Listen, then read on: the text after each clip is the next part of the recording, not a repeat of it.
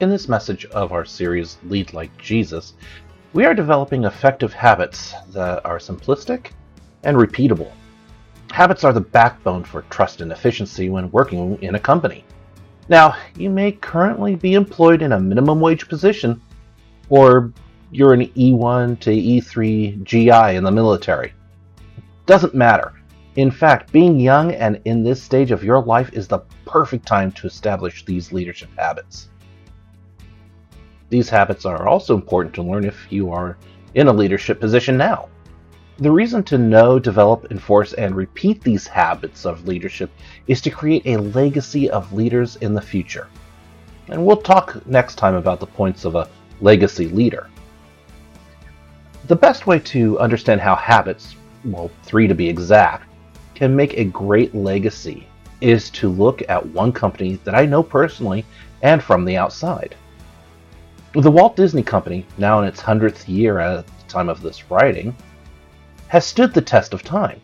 They have had highs and lows in their operations and public opinion. That being said, Disney is now in free fall because they have disregarded the habits formed by Walt and his brother Roy, creating a demolition derby of that legacy established by Walt and Roy themselves. The first habit is to model humility. This means adopting the mentality of a servant, not one of the lowly statuses that Hollywood wishes you to believe. In the context of servant for this message, a leader is a servant not only to the C suite, but also to their team or staff they oversee, but also to God and His teachings through Jesus.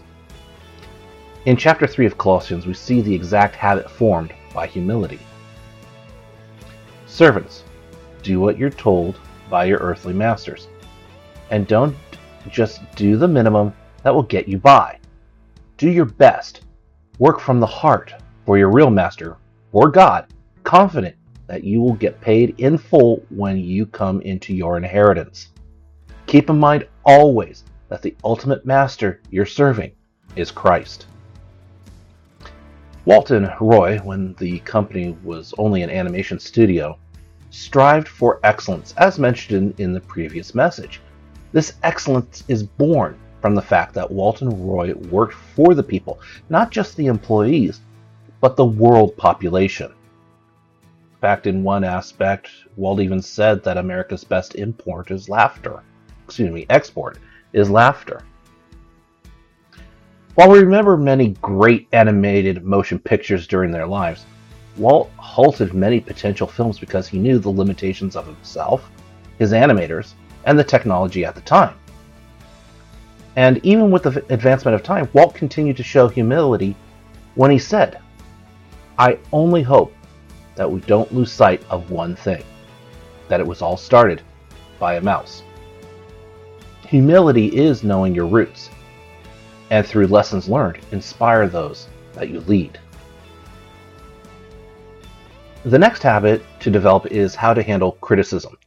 And I am constantly doing this, and it is a constant work in progress. But work at this habit is critical for me to do better for my team. Jesus handled the criticism in two ways. He either spoke very little or didn't speak at all.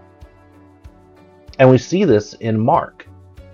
At dawn's first light, the high priests, with the religious leaders and scholars, arranged a conference with the entire Jewish council.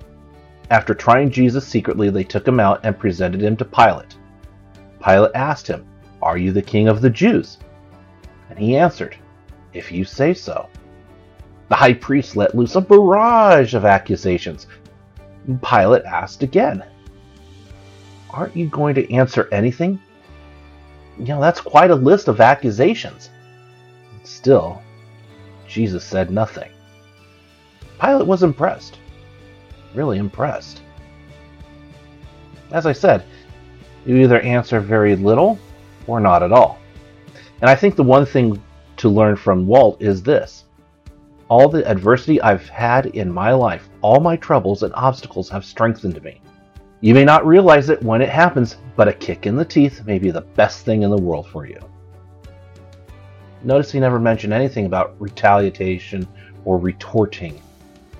Sometimes you just got to take it. When Walt read about the critics' negative reviews for Disneyland, he never retorted. Walt never responded because he knew from day one Disneyland will never be completed. It will continue to grow as long as there is imagination left in the world.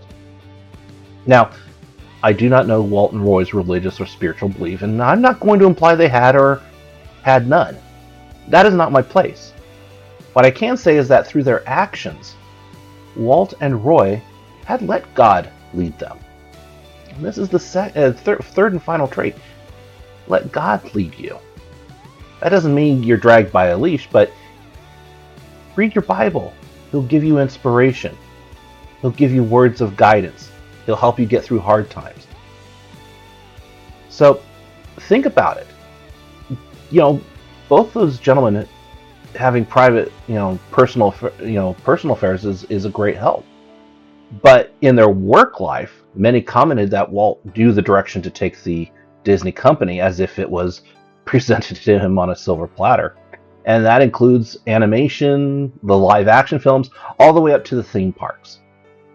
You know, like God does today for you, Walt's determination to move forward is summed up in one of the greatest quotes I ever have heard in my entire life. We keep moving forward, opening new doors, and doing new things because we're curious, and curiosity keeps leading us down new paths. God sees you as moving forward, no matter the issue. Look to Him for guidance and keep moving forward. Thank you for joining on this loading screen. I want to leave you with this message from Walt Disney himself. Because of Disneyland, Walt and Roy provided a visual and tactile example of what a legacy in leadership can do. So, as Art Linkletter said on that live program on a hot July 17th in 1955, take it away, Walt Disney.